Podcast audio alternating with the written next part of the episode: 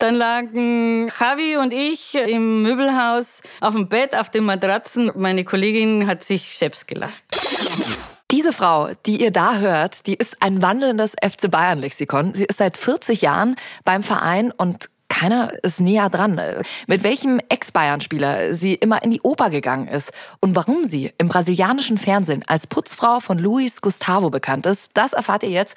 Und ihr wisst, lasst uns gerne ein Abo da, dann bekommt ihr immer Bescheid, wenn die nächste Folge draußen ist. Teilt den Podcast auch gern mit euren Freunden, wenn er euch gefällt. Und sagt mir vor allem, wen ich hier als nächstes mal einladen soll. Jetzt wünsche ich euch ganz viel Spaß mit der Frau, die im Hintergrund die gute Seele ist.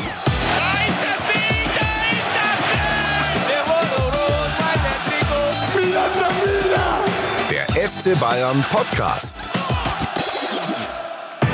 Mit Jacqueline Bell und Elisabeth Hoffmann. Elisabeth, ich freue mich so, dass du heute hier bist, weil ich hier auch schon von allen Mitarbeitern weiß, dass du so viele Geschichten zu erzählen hast.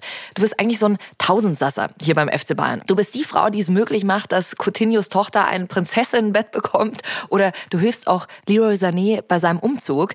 Du bist für viele organisatorische Dinge rund um das Privatleben der Spieler verantwortlich, hast auch den FC Bayern Kids Club gegründet, machst aber noch viel, viel mehr hier beim FC Bayern. Darüber wollen wir heute sprechen, das machen wir gleich. Erstmal herzlichen Glückwunsch. Du bist jetzt seit 40 Jahren hier beim FC Bayern. Du hast ein 40-jähriges. Wie fühlt sich das für dich an, Dienstälteste hier zu sein? Also Dienstälteste ist ja ein schöner Begriff, ja. Äh, ich fühle mich eigentlich sehr wohl. Ich fühle mich aber auch nicht, dass ich schon 40 Jahre hier bin. Ich finde, ähm, durch mein Engagement, durch das, wie viel Freude ich am Beruf habe, ich eigentlich immer wieder gerne komme und 40 Jahre, ich kann es gar nicht glauben. Das ist Wahnsinn, oder? Also ich meine, so, du hast damals angefangen, 1980, darüber sprechen wir gleich, und jetzt, zack, sind einfach mal 40 Jahre vergangen. Das äh, heißt ja auch, dass du dich immer sehr, sehr wohl hier gefühlt hast, ne? Ja, ich habe mich immer sehr wohl gefühlt. Ich glaube, ich habe auch meinen Beitrag geleistet. Ich war immer mit gerne vorne dabei, habe gerne Verantwortung übernommen, mache ich auch heute noch. Ja. Ähm, und das hat mir schon immer wieder sehr gefallen, dass ich ja, im Zentrum mit sein darf. Ja. Und das suche ich auch heute noch, muss ich manchmal ganz ehrlich sagen. Ja, da müssen wir nachher unbedingt auch noch drüber sprechen. Der Mann, der die Nummer 31 damals beim FC Bayern getragen hat, der hat gehört, dass du heute bei mir zu Gast bist und hat sich hier reingemeldet. Hallo liebe Elisabeth, erstmal wünsche ich dir alles Gute zu deinem 40-jährigen Dienstjubiläum beim FC Bayern. Also das können nicht viele vorweisen. Also gratuliere dazu. Ich hoffe, dir geht's gut. Wir hatten ja äh, eine wunderschöne Zeit zusammen. Äh, leider nicht 40 Jahre, sondern nur ein bisschen weniger. Aber ich kann mich ganz genau noch an tolle Momente erinnern. Nicht nur die ganzen Feiern und organisatorische Dinge, sondern was mir immer in Erinnerung bleibt, sind unsere Operngänge zusammen. Die vermisse ich sehr und ich hoffe, wir sehen uns bald. Mach's gut. Ciao, Elisabeth. Puh, das ist sehr bewegend. Ja, da sieht man nur, dass ihr euch das hier vorstellen könnt. Äh, Elisabeth hat gerade kurz ihre Brille hochgenommen. Da fließen ein paar kleine Tränchen gerade. Basti Schweinsteiger. Ja, eine lange Zeit. Ähm, ich habe ihn ja am Anfang gar nicht so wahrgenommen, weil er war ja in der Jugend. Ich war ja beim Uli Hoeneß, ähm, hatte da jetzt nicht den direkten Kontakt zu den, zu den jungen Leuten. Immer nur, wenn sie halt zum Uli besucht haben.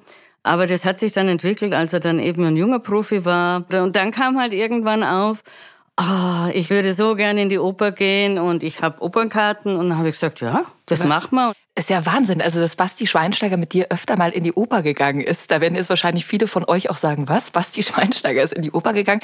Ihr habt das ja nicht nur einmal gemacht, sondern auch öfter. Wie hat sich diese Leidenschaft dann so bei Basti auch entwickelt? Ähm, kam das ähm, dann tatsächlich über dich? Das kam dann, also ob es nur die Oper war, also es, viele würden ja gerne in die Oper gehen, aber haben einfach nicht die Möglichkeit. Ich habe selber Jahreskarten, ähm, Abonnements, mehrere.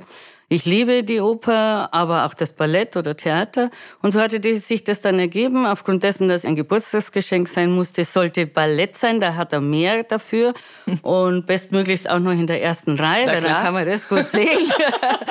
Und ähm, dann haben wir eben auch noch äh, eine Führung gekriegt und Balletttänzer getroffen und so weiter. Das war also sehr, sehr nett. Ist ein wunderbares Erlebnis und wir, wir zelebrieren das. Hast du denn jetzt noch Kontakt mit Schweini? Ich habe ganz wenig Kontakt, ähm, aber es gibt so die Geburtstage oder jetzt, wo der, der zweite Sohn, der Kleine, geboren wurde oder schön natürlich auch, als er hier verabschiedet wurde. Das sind so kleine Kontakte, aber ich glaube schon, man denkt aneinander. Ja, das hat man auch gemerkt. Also wie gesagt, auch die Reaktion, als er erfahren hat, du bist hier, war gleich, ja, Logo, da will ich mhm. auch was beisteuern. Mhm. Gibt es denn jetzt jemand, der mit dir jetzt in die Oper geht, also der Schweinis Platz eingenommen hat? Nein, hat niemand, hat mich auch noch niemand gefragt, aber vielleicht ergibt sich's. Ja, also, liebe Profis, ja, wenn ihr das hört, Elisabeth hätte da noch einen Platz neben sich frei. Wahnsinn. Also, was du schon alles mit den Spielern erlebt hast, darüber wollen wir natürlich nachher auch noch sprechen. Aber über den Operngesang äh, kommen wir eigentlich zu dem, was du eigentlich früher mal machen wolltest. Du wolltest eigentlich Opernsängerin werden. Hast dann aber Lehramt studiert warst 26 und dann äh, war plötzlich der 1.10.1980 da und du standest bei Uli Hoeneß im Büro und warst plötzlich seine Sekretärin. Hast du diesen ersten Tag, den du hier beim FC Bayern verbracht hast, noch auf dem Schirm? Ich habe ja, ich habe ihn auf dem Schirm, wobei ich vorher auch schon mal kurz da war, mhm. ähm, weil ich ja noch einen anderen Beruf hatte und er wollte mich ja sofort haben, so nach drei Tagen, Sie können gleich anfangen. Dann habe gesagt, nee, nee, ich muss jetzt erstmal das klären.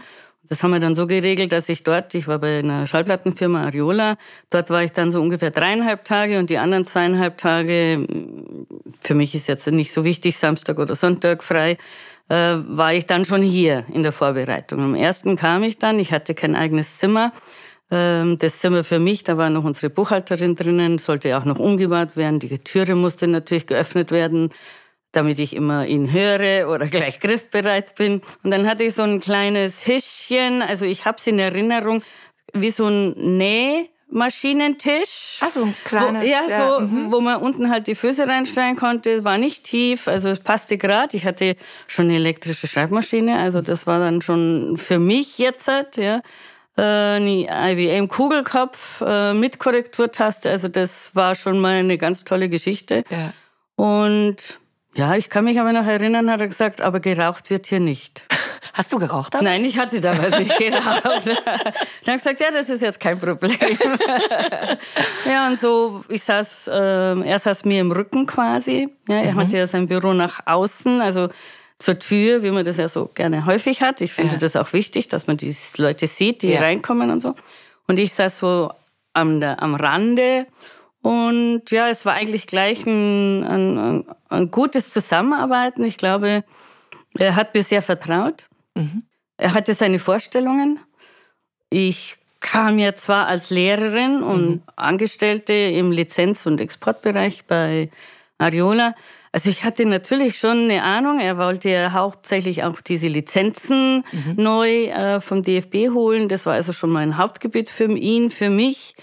Und ähm, aber als Lehrer bist du ja schon irgendwie immer so selbstständig autark. Du musst deine äh, Sachen vorbereiten, du bist alleine, du hast niemanden. Und das hat mir natürlich schon geholfen, dass ich relativ schnell in Aufgaben gewachsen bin. Und der Uli ist einfach genial. Er hat Visionen. Also das hat mich immer fasziniert und gleichzeitig ähm, eingeschüchtert, weil ich dann oft gesagt habe, Herr Hennes, das ist überhaupt nicht zu machen. Das geht gar nicht, wie soll ich das jetzt tun? Und dann hat er immer nur gesagt, ja, einfach mal probieren und dann werden wir schon sehen, wie es weitergeht. Einfach ja, mal machen. Ja, genau. Und so sind wir auch diese vielen, vielen, vielen Wege gegangen. Ja. Wir haben auch bei ja, deinem damaligen Chef, bei Uli Hoeneß, auch mal nachgefragt, wie das denn damals so war. Elisabeth Rieger, so wie sie ja früher geheißen hat, als ich vor 41 Jahren angefangen habe, Manager zu sein. Weltweit 20 Mitarbeiter hier und irgendwann habe ich mir natürlich gedacht, musst du auch eine Sekretärin äh, dir besorgen. Und dann ein Bekannter von mir hatte mir gesagt, ja, ich kenne da jemanden, der arbeitet bei Ariola in dieser, in dieser Plattenfirma und der, der, der ist pfiffig und der ist äh, tüchtig. Und habe ich Frau äh, Rieger mal kommen lassen und dann hat mir die gleich gefallen. Ich bin ja sowieso einer, der gar nicht auf, auf irgendwelche Schreiben äh, schaut, sondern nur, ich will immer nur den Menschen kennenlernen und das hat mir, die hat mir gleich gefallen.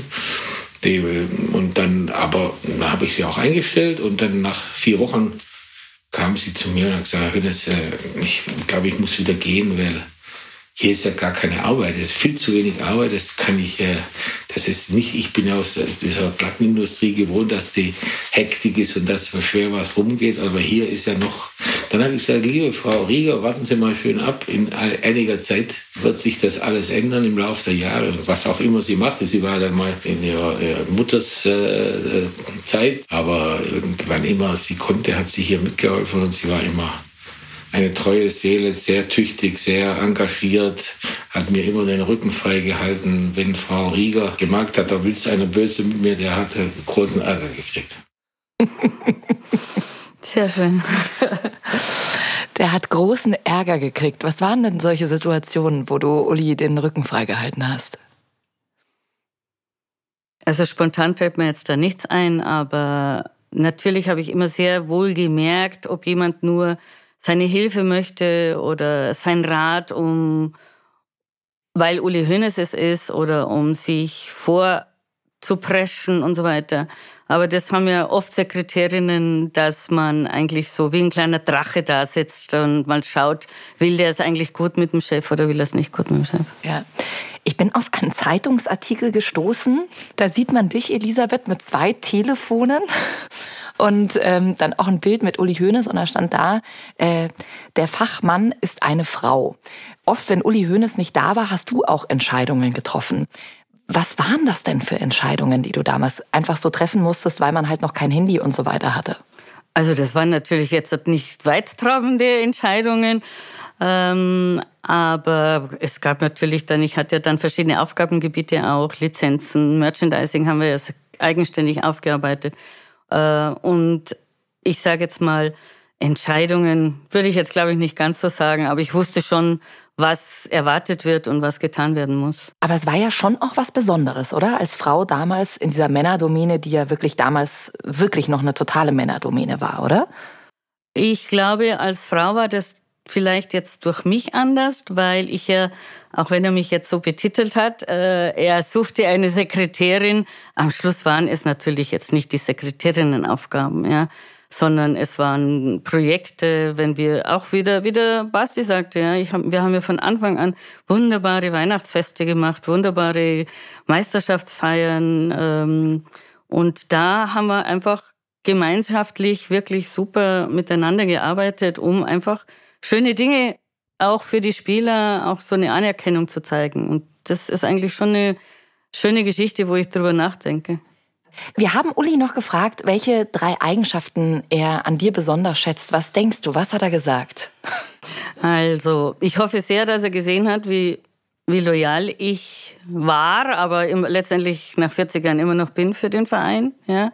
Ich glaube, dass ich ein super Organisationstalent bin im Sinne, wenn was schief geht, wenn was gebraucht wird, ähm, dass ich sehr, sehr schnell reagieren kann und ähm, dass ich eigentlich Wege finde, ja, auch egal wie es ist. Da gab's, gibt's also ein paar tolle Geschichten ähm, so um die Spiele rum, ja, weil da muss immer alles gleich und sofort sein. Ja, ja, ja, natürlich. Ich hoffe, er fand mich herzlich, ihm zugewandt. Das wäre mir eigentlich wichtig, dass er so nicht nur meine Arbeit spürte, sondern auch, dass ich immer voll hinter ihm stand. Sollen wir mal reinhören? Mhm. Sehr engagiert, denkt mit. Sie hört nicht auf um 17 Uhr Job Job sein lassen und total loyal. Da war es. ja, das freut mich schon sehr. Ja, ich glaube, nach 40 Jahren ist auch loyal genau das richtige Stichwort, ja. oder? Sonst bleibt ja. man ja nicht 40 ja. Jahre bei, bei einem Verein. Ja. Er hat auch gerade noch gesagt, um 17 Uhr ist nicht Schluss bei dir. Du hast jetzt heute dein Handy, wir sitzen hier gerade in einem Raum, dass ihr euch das vorstellen könnt. Wir haben die Vorhänge zugezogen, dass ich einfach mal hier kurz Zeit mit Elisabeth habe, weil normalerweise klingelt dein Telefon ständig. Ich habe mit deiner Tochter gesprochen, äh, vor unserem Gespräch auch, und die hat gemeint, ja, also Mama und WhatsApp, die sind mittlerweile eins, ja, und ihr Handy, du hast dein Handy immer dabei. Oder gibt es auch mal eine Situation, außer jetzt diese Podcast-Situation, wo du sagst, nee, also da gehe ich jetzt mal nicht ran? Also bei der Oper habe ich es aus, aber in der Pause stelle ich es wieder an und schaue, was los ist. Aber sonst habe ich immer das Handy an. Warum? Ich fühle meinen, meinen Beruf oder meine Aufgaben nicht so, dass sie um 17 Uhr erledigt sind. Ich finde, aber man muss das immer berücksichtigen, jetzt unter dem Aspekt äh, Spieler. Ja? Wenn was ist, dann will der mich auch um 21 Uhr erreichen. Und das gebe ich ihm auch. Und durch Herrn Hönes, durch Uli, musstest du sowieso immer erreichbar sein. Und wenn es noch kein, Tele kein, kein Handy gab, dann läutete zu Hause das Festnetz. Ja, Herr Hönes ist ein Frühaufsteher. Boah, um 7 Uhr für mich Katastrophe. Aber Herr Hönes hat mir schon um 7 Uhr gesagt, was zu tun ist. Also war das Telefon sozusagen neben dem Bett gleich, dass du einfach direkt den Hörer nehmen konntest. Okay. Aber wie gesagt, also ich und ich empfinde das auch ähm, nicht wie viele in der heutigen Zeit. Die jungen Menschen sagen ja oft, 17 Uhr ist Ende. Ähm, Work-Life-Balance, ja, mhm. kann ich manchmal gar nichts damit anfangen. Schuldig meinem Alter, sage ich jetzt mal. ähm, aber für mich ist das diese Berufe, ich habe dann letztendlich mehrere Arbeitsgebiete gehabt, selbst da bin ich der Meinung, muss ich erreichbar sein. Wie ist das für deine Familie? Mein Mann hat das nicht anders gekannt, äh, auch 17 Uhr jetzt, weil er das so, so gesagt hat oder Wochenende oder so. Mein Mann ist Konzertveranstalter den habe ich eigentlich auch nie gesehen und damit war für mich auch keine Notwendigkeit, dass man nach Hause geht, weil es war ja eh niemand da. Ja. ja. Also wir haben es immer so geschafft, dass wir uns irgendwann schon zum Abend irgendwann mal getroffen hat oder so. Und das, und das macht es natürlich leichter, als wenn du jetzt eine Person zu Hause, jemand zu Hause hast, der eben um 18 Uhr zu Hause ist und am Samstag mit dir Radl fahren gehen will. Ja. Und das war bei uns nie das Thema. Heute muss ich sagen, ach, es hätte ja auch noch andere Dinge gegeben. Mhm. Ja, also Natürlich hat man mal Golf, äh, hat man mal Tennis gespielt, ja, oder, aber so richtig irgendwie war in unser beider Leben und deswegen ist, kannst du es als Frau natürlich machen, wenn du einen Mann hast, der das auch, auch mitträgt, beziehungsweise oft hab, war ich ja eher noch zu Hause als er. Deine Tochter hat mir erzählt, dass sie als Kinder auch immer gespielt haben. Also deine Tochter hat dich sozusagen nachgespielt, hat sich eine Tasche von dir genommen und äh, dein Sohn musste der Pförtner sein und sie ist an der Säbener Straße dann praktisch, hallo, Elisabeth Hoffmann ist reingegangen. Also deine Kinder haben dich auch immer als arbeitende Mama ja. mitbekommen. Ja, sehr. Ja, also ich stehe auch heute noch dazu, ja, weil ich finde, man darf auch arbeiten und trotzdem Kinder haben. Ähm, ich denke, mir ist es sehr, sehr gut geglückt. Also ich bin wirklich total äh, zufrieden mit den Kindern. Wir haben ein ganz enges Verhältnis überhaupt als Familie. Ähm, Uli hat ja schon gesagt, ich habe eigentlich keinen Mutterschutz gemacht, war auch, auch wieder geschuldet meines Mannes. Warum soll ich jetzt alleine zu Hause sitzen mit dem Kind? Ja, ich ja. hatte Großeltern, ich hatte Eltern, da habe ich dann die Katharina zuerst mal hingebracht. Die Herr Hönes hat zu mir gesagt, Sie können kommen, wann Sie wollen, ja, egal, nur kommen Sie, ja. Und so haben wir das dann auch letztendlich schon nach vier Wochen gemacht, ja. ja. Katharina, wenn halt die Oma und Opa nicht Zeit hatten, die Gott sei Dank in der Nähe wohnten, äh, dann ist sie im Maxikosi bei uns im Sitzungszimmer gesessen und hat geschlafen und ja.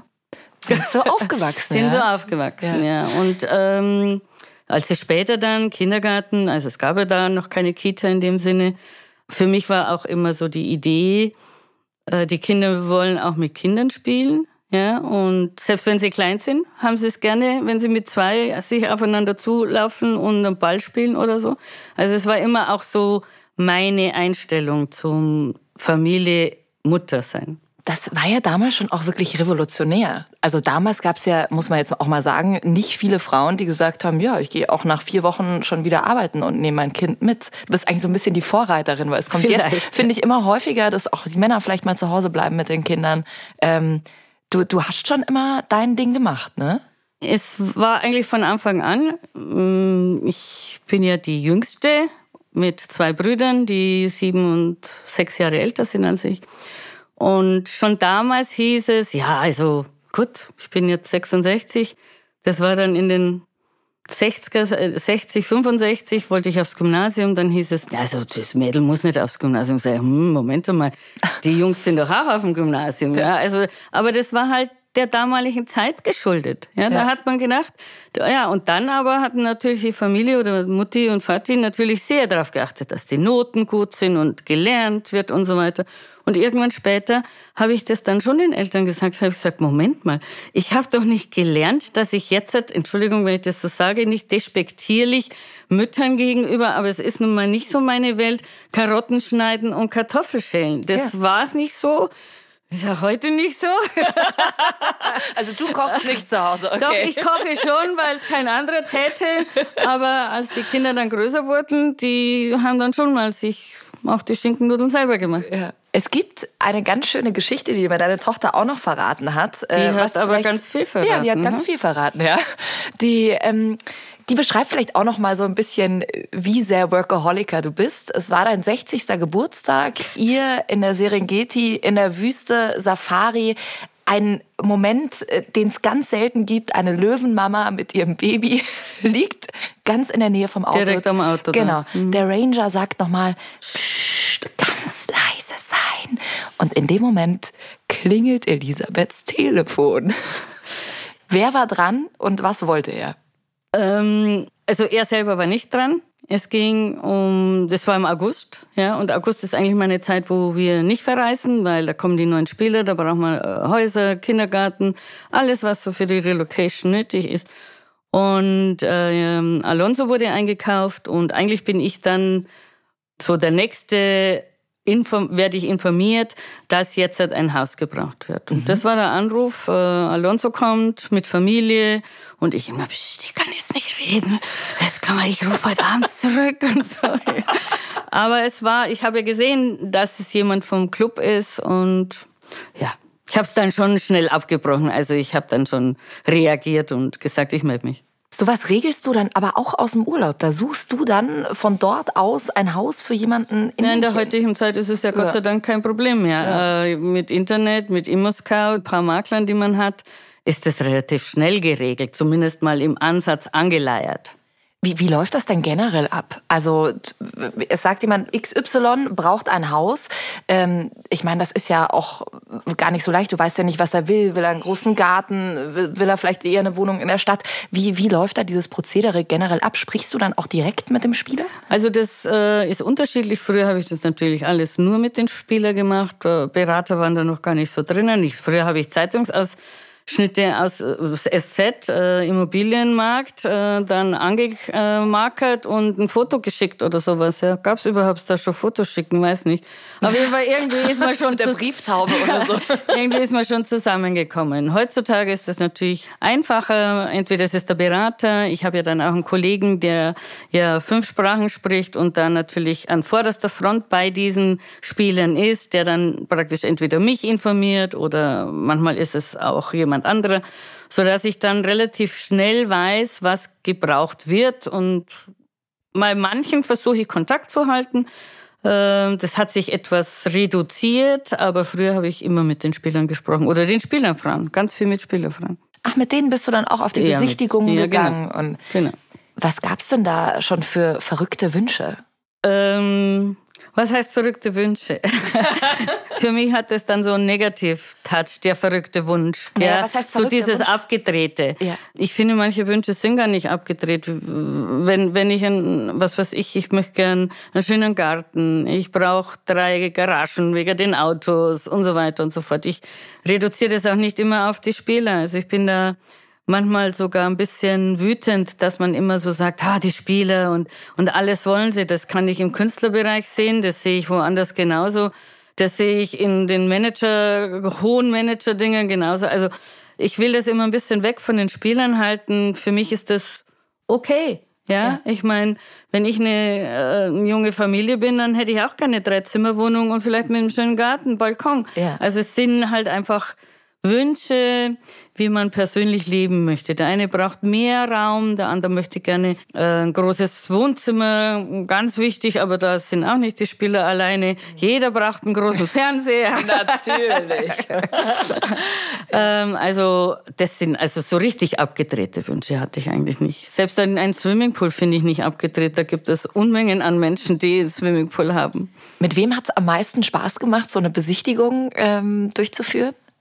Spontan wüsste ich das jetzt nicht. Ich würde auch eher, eher zurückblicken. Ganz nah war ich äh, an Silvia Matthäus und Lothar Matthäus damals. Lothar war in der Nationalmannschaft. Äh, Silvia sollte ein Haus finden, ein, ein, eine, was Schönes. Und eigentlich haben wir uns dann nur unterhalten über Telefon oder sonst was, weil er ja nie da war. Und da habe ich sie sehr stark, also Silvia habe ich sehr stark begleitet. Auch viele junge Frauen. Wir haben ja Spieler gehabt, die in jungen Jahren mit 18, 20, die dann mit ihren jungen Freundinnen kamen. Manche auch ich erinnere mich, dass manche auch traurig waren, von zu Hause wegzugehen, das erste Mal woanders hin, letztendlich in Anführungszeichen der, der Freund, der Mann wird nur Fußball spielen, sie sitzt zu Hause. Also da habe ich schon immer sehr, sehr stark ähm, auch mitgeholfen und vers auch versucht, was Gutes für sie zu finden. Und das ist mir auch heute noch wichtig. Viele, es gab dann jemand, der da sagte, ich will am Starnberger See wohnen. Dann habe ich gesagt, mag ja schon ganz nett sein, ja, aber die Frau sitzt da draußen alleine. Ich hätte schon, wir haben immer schon ein bisschen drauf geachtet, dass so eine kleine Community ist. Natürlich kommt dann die spanische Community, dann haben wir die Franzosen.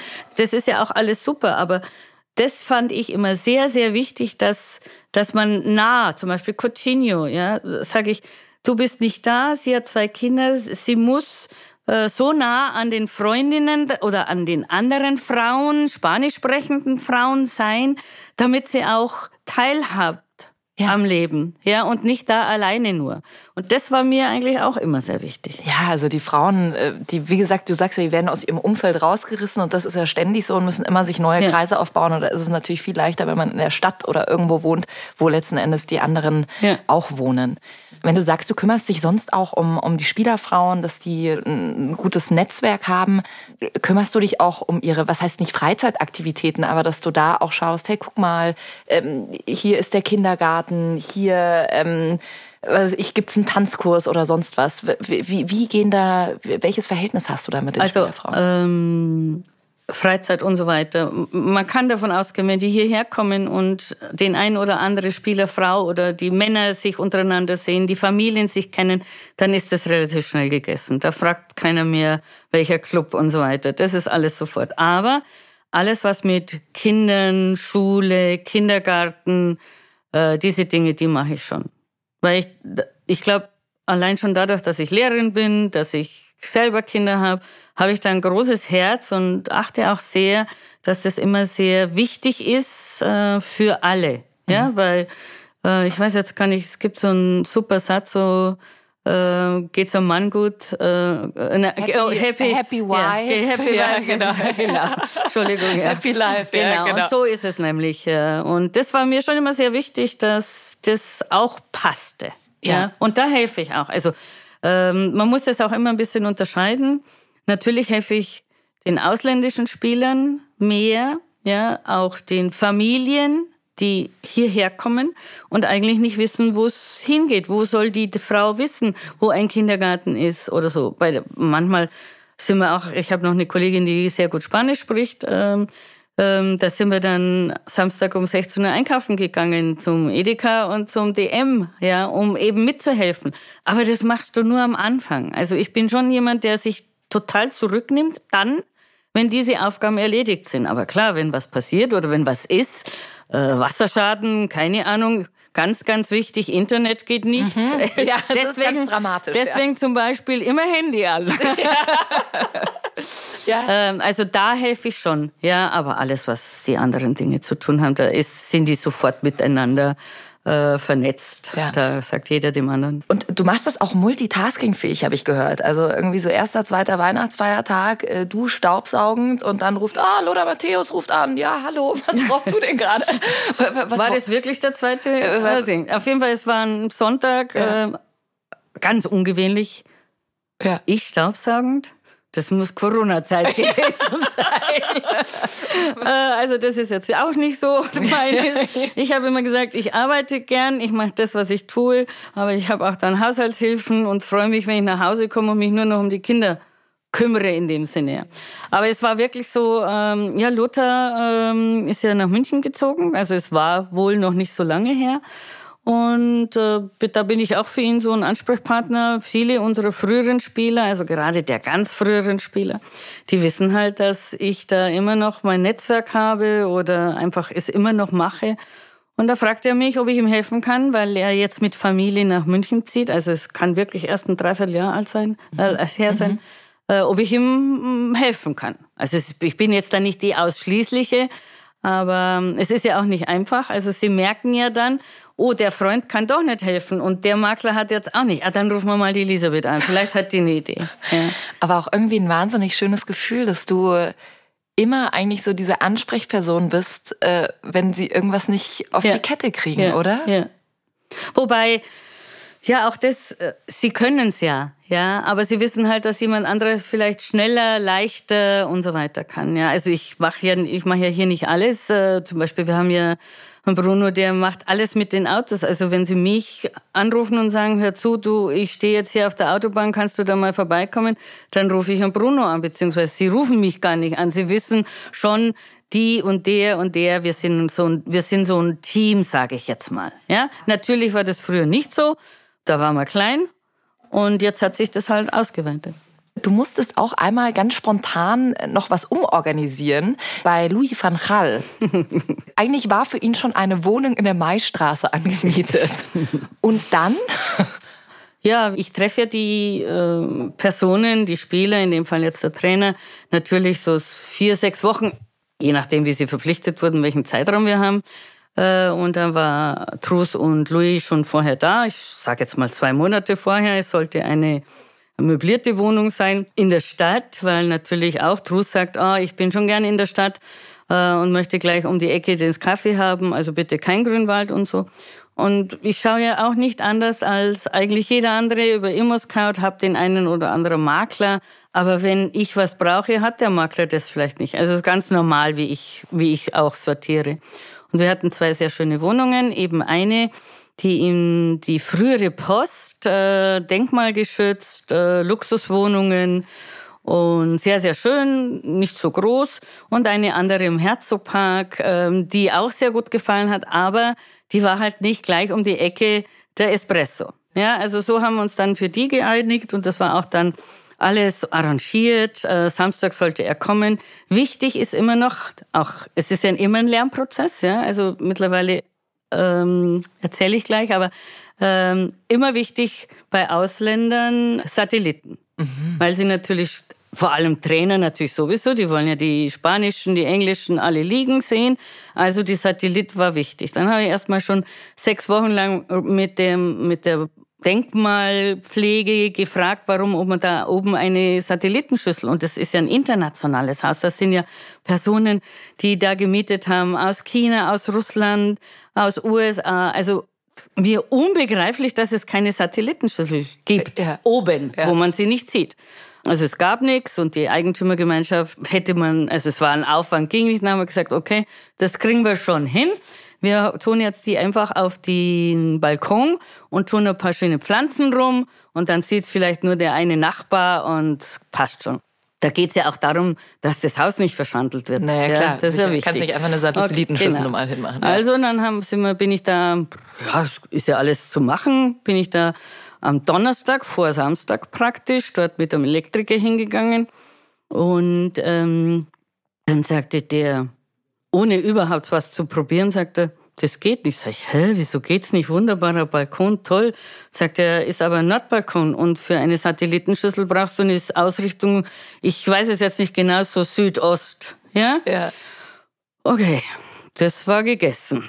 Also gar keine Chance. Und dann habe ich mich aber nicht getraut, ihn anzurufen, sondern dann habe ich ihm geschrieben. Und, aber er rief sofort zurück. ähm, ja, er, er, ja, er sagte dann, so geht's nicht. Diese Wohnung will ich nicht, ich soll sofort eine neue suchen. Ja, und er kommt am Samstag mit seiner Frau und zieht ein.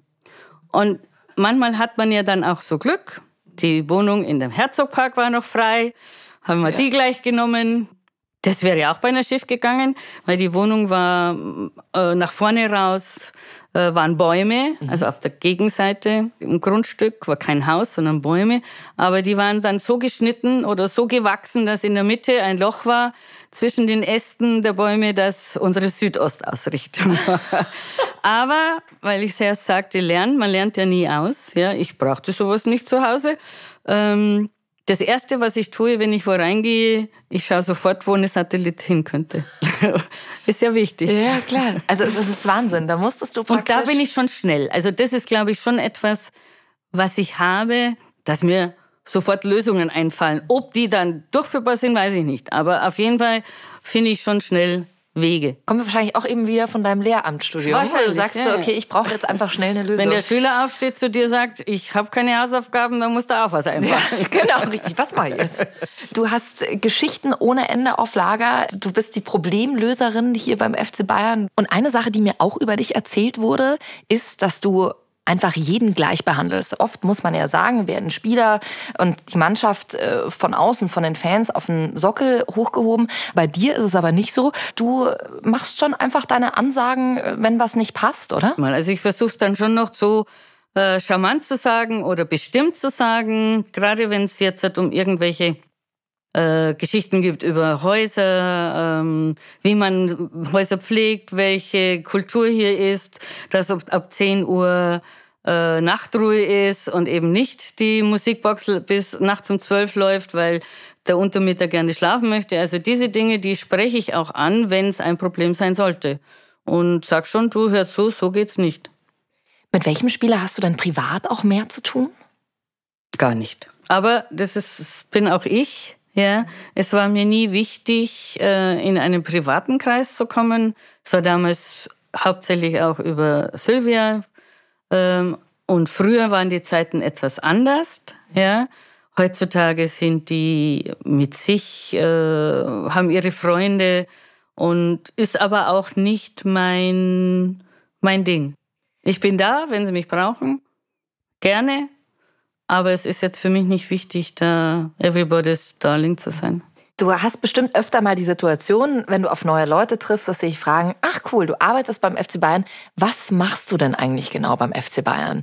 Wie würdest du es beschreiben? Wir haben jetzt schon einen Teil angesprochen, dass du für private Dinge rund um den Spieler, organisatorische Dinge zuständig bist, praktisch den privaten Bereich abdeckst, was Kathleen sozusagen im sportlichen, im sportlichen Bereich macht. Äh, haben wir ja auch schon einen Podcast mit ihr aufgenommen, auch sehr viele interessante Sachen, die sie erzählt hat.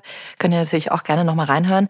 Ähm, wie würdest du deinen Job beschreiben? Weil du bist ja nicht nur für die Spieler zuständig, sondern für ganz viele andere Dinge hier beim FC Bayern. Ja, das ist natürlich geschuldet, dass wir, Herr Hönes und ich, letztendlich ganz viele Dinge zuerst mal alleine gemacht haben. Oder Herr Hönes es angeschoben hat. Äh, es waren die Spieler, es waren die Sponsoren, ganz viele.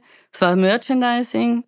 Also ähm, das und dann daraus hat sich dann so entwickelt, dass ich verschiedene Bereiche behalten habe. Das war zum Beispiel, ich hatte das Gefühl, Herrn Hönes sehr wichtig, ähm, dass ich die Spieler weitermache. Ich bin ja dann rausgegangen in die Sponsorenabteilung weil ich einfach dann auch als in Anführungszeichen 24-Stunden-Kraft für Herrn Hönes nicht mehr tragbar war, mhm. weil ich ja doch irgendwann schon mal auch noch das Kind vielleicht füttern sollte oder so oder zu Hause sein sollte. Und dadurch habe ich natürlich mehrere Arbeitsgebiete, die ich da mitgenommen habe. Wahrscheinlich habe ich sie gut gemacht.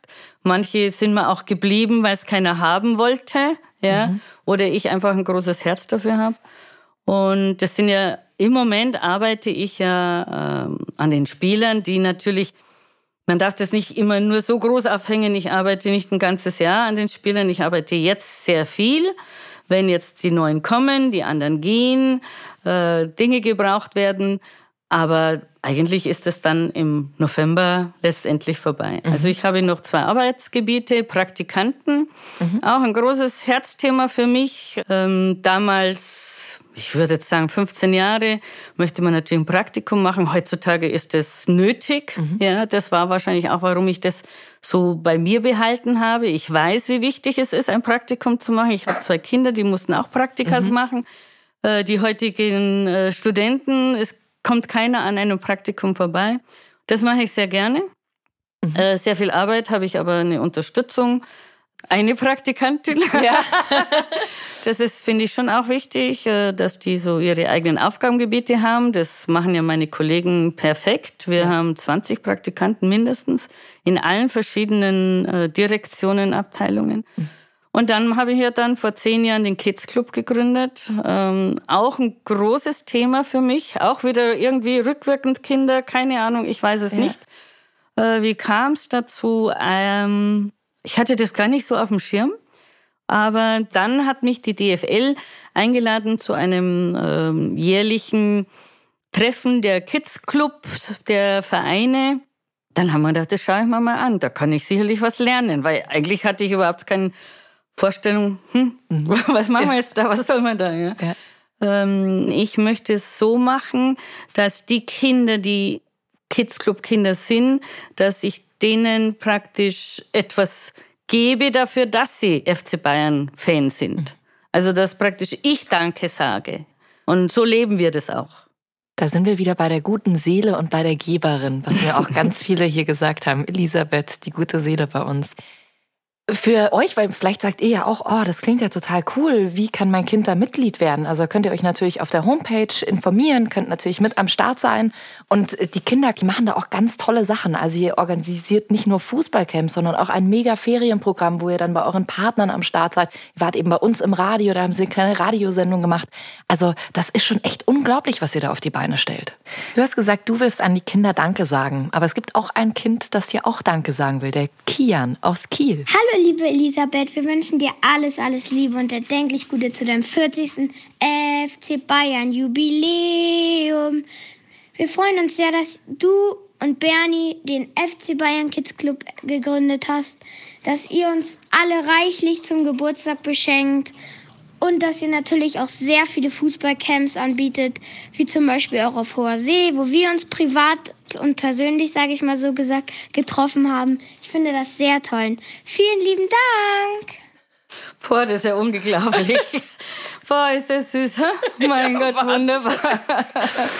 Aber wenn er das jetzt eben so sagt, da- wenn wir da auf hoher See war, was ich ja jetzt nicht so nur herausstellen möchte, ja, das ist, ich will es auch gar nicht als Highlight sehen. Ja, es ist halt ein Teil. Ähm, ja, da hat er mich wahrscheinlich schon gut kennengelernt. Guck mal, ich habe hier was vorbereitet. Ähm, eine Tasse, da sind ein paar Zettelchen drin.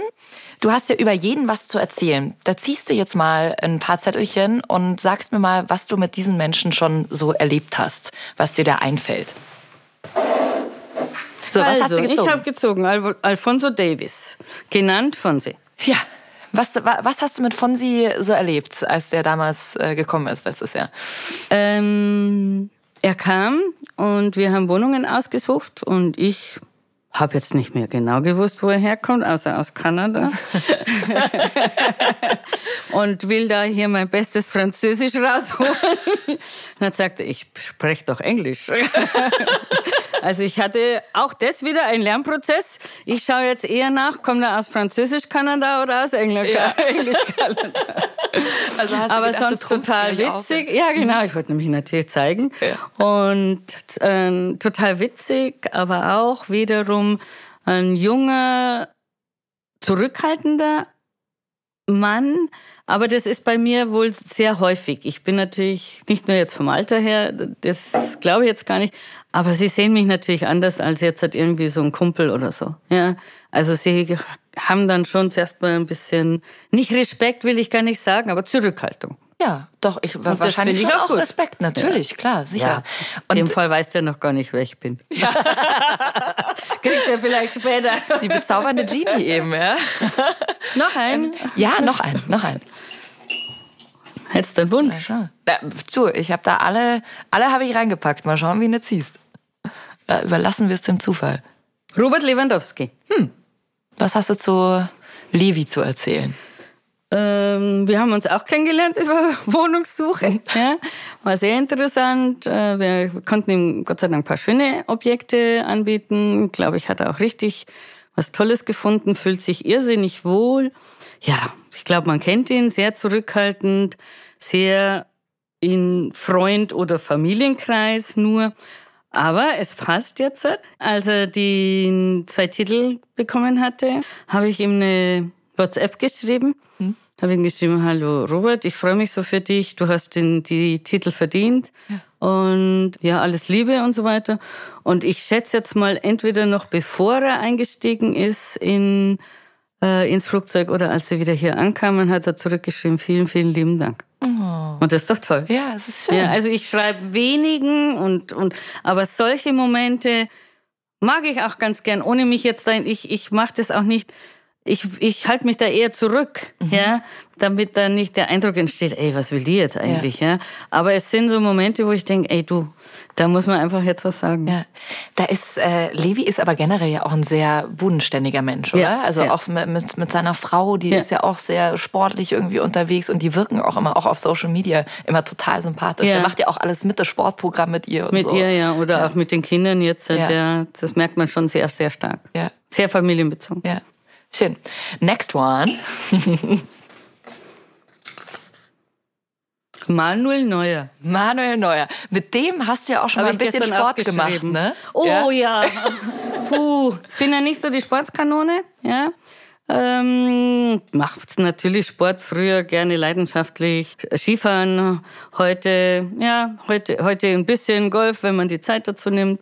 Aber ansonsten bin ich jetzt überhaupt kein Sportfreak. Also Fitness, äh, Workouts ist gar nichts für mich. Damit ihr euch das vorstellen könnt, da gibt's ein Video, Manuel Neu, er macht diese, also ich weiß nicht, irgendeine so Oberschenkelübung ja, genau. ja, genau. und du hast da schön mitgemacht, hast ja. gesagt, ich will danach übrigens auch eine Massage haben. ich komme darüber und wollte irgendwas wissen, weil manchmal gehe ich halt auch nach dem Training, wo sie dann, oder vor dem Training, wo sie vielleicht sich gerade auch Stretching machen und so weiter. Und er machte irgendetwas, sah schon wieder sehr anstrengend aus. Und ja, und er ist ja dann ein witziger Typ und meinte dann, hey, komm, Elli, er nennt mich Elli, mhm. äh, komm, Elli, mach mit. Ja, es sieht ja auch jetzt blöd aus, da waren ja noch andere da. Wenn ich jetzt das sage, uh, uh, und so, und dann habe ich das gemacht. Und er hat das natürlich gleich, ein anderer hat das gleich gefilmt. Ja, ich sieht jetzt von mir aus nicht sehr professionell ich finde, aus. Aber ich bin dabei, wenn was ist. ja. Und Manu hast dann auch geschrieben? Ja, Manu habe ich auch geschrieben. Ja, ja. Er hat ja eine Stiftung, ja, und wenn er da zum Beispiel Hilfe braucht, da kommt er zu mir, weil, weil irgendwelche Kinder kommen an einem Sonntag, die eben dann zuschauen dürfen und so weiter. Und so sind immer wieder ein paar persönliche Momente, mhm. wo man eben auch äh, Hilfe braucht oder ich sie unterstütze oder so. Okay. So, zwei ziehen wir noch, oder? Thomas Müller, nehme ich gerne mit. Na also, über den hast du bestimmt so einiges zu erzählen. War ja auch schon bei uns im Podcast, hat auch super viele coole Sachen erzählt. Hört da gerne mal rein. Aber jetzt sind wir ja noch näher an der Quelle dran. Ja, Thomas Müller, immer witzig, immer lustig. Aber wenn wir äh, ihn brauchten, gerade jetzt im Kids Club Bereich, ähm, da ist, war er immer da, hat wunderbare Pressekonferenz Anfang dieses Jahres gemacht. Schön. Und da freuen wir uns sehr. Ja, super. So, und der letzte. Der letzte. Wen haben wir? Kingsley Coman. Ha. Da versuche ich auch immer meine Französischkenntnisse anzuwenden. Aber Gott sei Dank ist er so weit, dass er so gut Deutsch spricht, dass das jetzt alles anders geht. Ja. Was war denn generell eine Anfrage, an der du mal gescheitert bist, wo du gesagt hast, also ich kann wirklich viel, aber das bekomme ich nicht hin? Puh. Darüber habe ich noch nicht nachgedacht. Also es muss wohl nicht so außergewöhnlich gewesen sein, dass man das jetzt halt irgendwie äh, präsent ja. ist. Ja. Aber damit möchte ich jetzt nicht sagen, dass mir alles gelingt. Ja. Also du organisierst nicht nur Häuser für die Jungs, sondern äh, du kümmerst dich ja dann teilweise auch noch äh, um Einrichtungen und alles. Was war denn so dieses verrückteste Erlebnis für dich, wo du gedacht hast, so meine Güte, wa, wa, was mache ich hier eigentlich? Ja, da gibt es schon einige, ja, auch gerade wenn sie so jung sind. So richtig erinnere ich mich und wir lachen immer noch heute darüber, ist äh, Martinez, äh, kam auch hierher. Äh, wir hatten ein sehr schönes Haus, aber er hatte keine Möbel. Er kam ja sogar von zu Hause. Er wohnte ja damals noch zu Hause. Und wir gehen dann immer in ein Möbelhaus und suchen aus. Ja? Und so war ich mit Martinez. Meine Kollegin war dabei wegen dem Spanisch sprechen. Äh, und wir brauchten Bett und äh, Nachtkästchen und natürlich auch die Matratze. Und dann sind wir halt so durch diese Matratzenabteilung äh, gegangen und da haben wir zuerst mal nichts gefunden und dann haben wir aber die Betten gesehen, die ja letzt, also die ausgestellt sind, letztendlich ja auch Matratzen da drum liegen und dann hat er sich da so richtig, wie man sich das in einem Film vorstellt, draufgeschmissen und dann sagt er zu mir und klopfte so nebenbei, komm mal her, Elisabeth, leg dich doch mal neben mich. Muss ja auch wissen, wie, ob, ob das für meine Freundin zum Beispiel gut ist. Und dann bin ich da auch. Ich bin jetzt nicht so gejumpt, aber dann lagen Javi und ich im Möbelhaus auf dem Bett, auf den Matratzen. Meine Kollegin hat sich selbst gelacht. Welche hat er dann genommen? Die harte oder er die hat die harte genommen die harte. und die, ich glaube, es gab noch keine aktuelle Freundin. damals. Was ja manche auch nicht wissen, dass du im brasilianischen Fernsehen ja als die Putzfrau äh, von Luis Gustavo bekannt bist, ne? Das war auch eine nette Geschichte. Wie gesagt, du sagst ja, ich mache ja so ungefähr alles. Ja, hab, bin mir auch für nichts zu schade.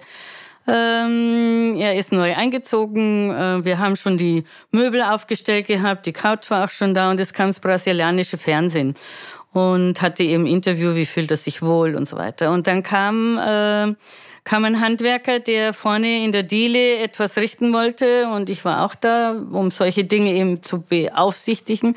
Und das war dann Dreck und äh, ich holte einen Staubsauger und habe dann praktisch in dieser Diele, die aber einsichtig war vom Wohnzimmer fürs Fernsehteam, habe dann da gestaubsaugt und irgendwann kriege ich ein Video und der Kommentar war, und sogar eine Putzfrau hat er schon.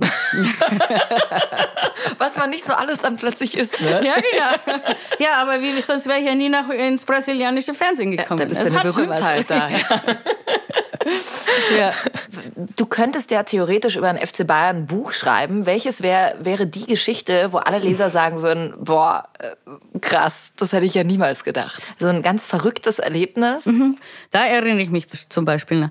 Wir wurden, wir waren noch nicht viele, 20, 30, 1986, irgendwie haben wir ein Double gewonnen, von unserem Präsident äh, Dr. Scherer eingeladen, einen Betriebsausflug zu machen. Und auch das wieder, Frau Hoffmann oder Riga wahrscheinlich, kümmern sie sich darum. Und dann haben wir gedacht, oh, Paris wäre doch eine nettes, nette Stadt. Und dann habe ich dort ein Wochenende organisiert, was wunderbar war, auch für alle Beteiligten. Man muss sich das so vorstellen.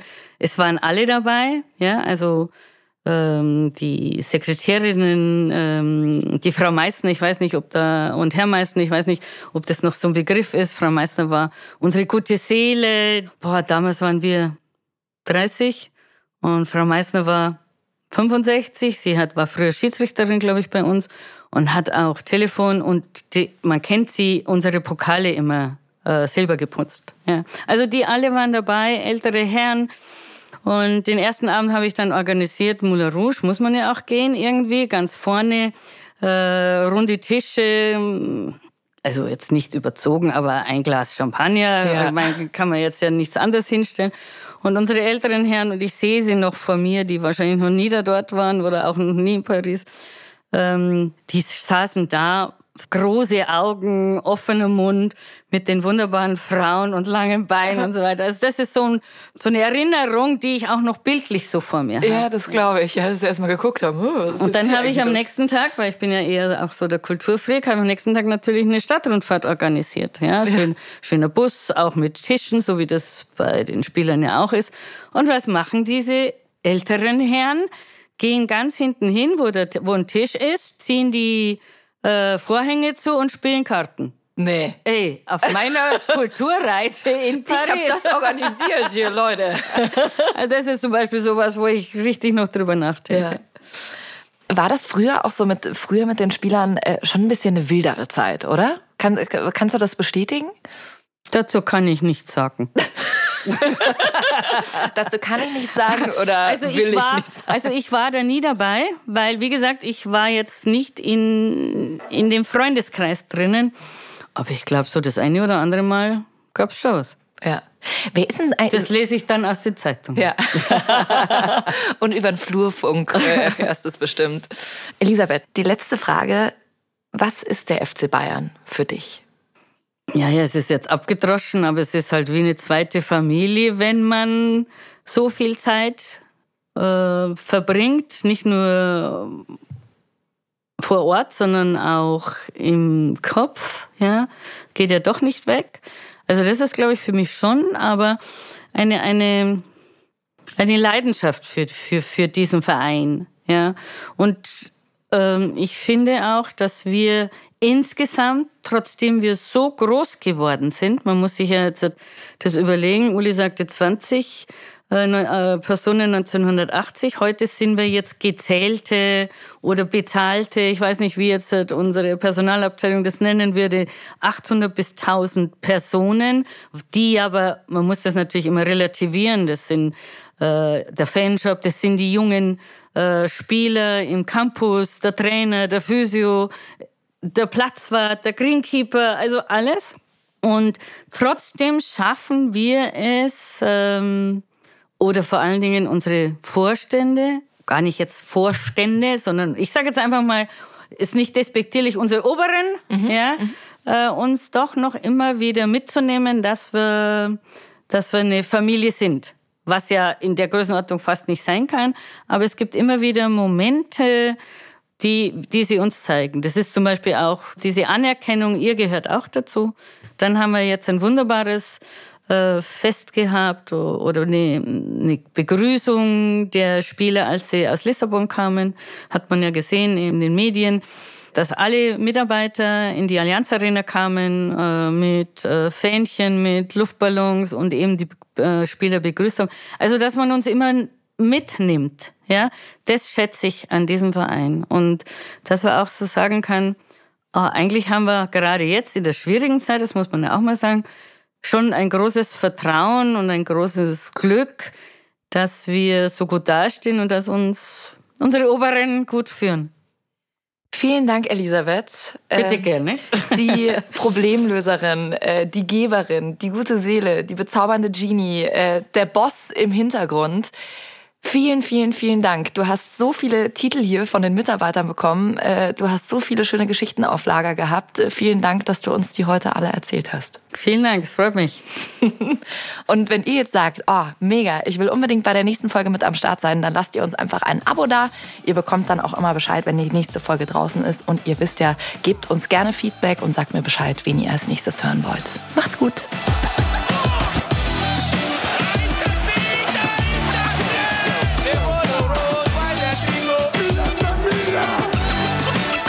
Ich habe fertig.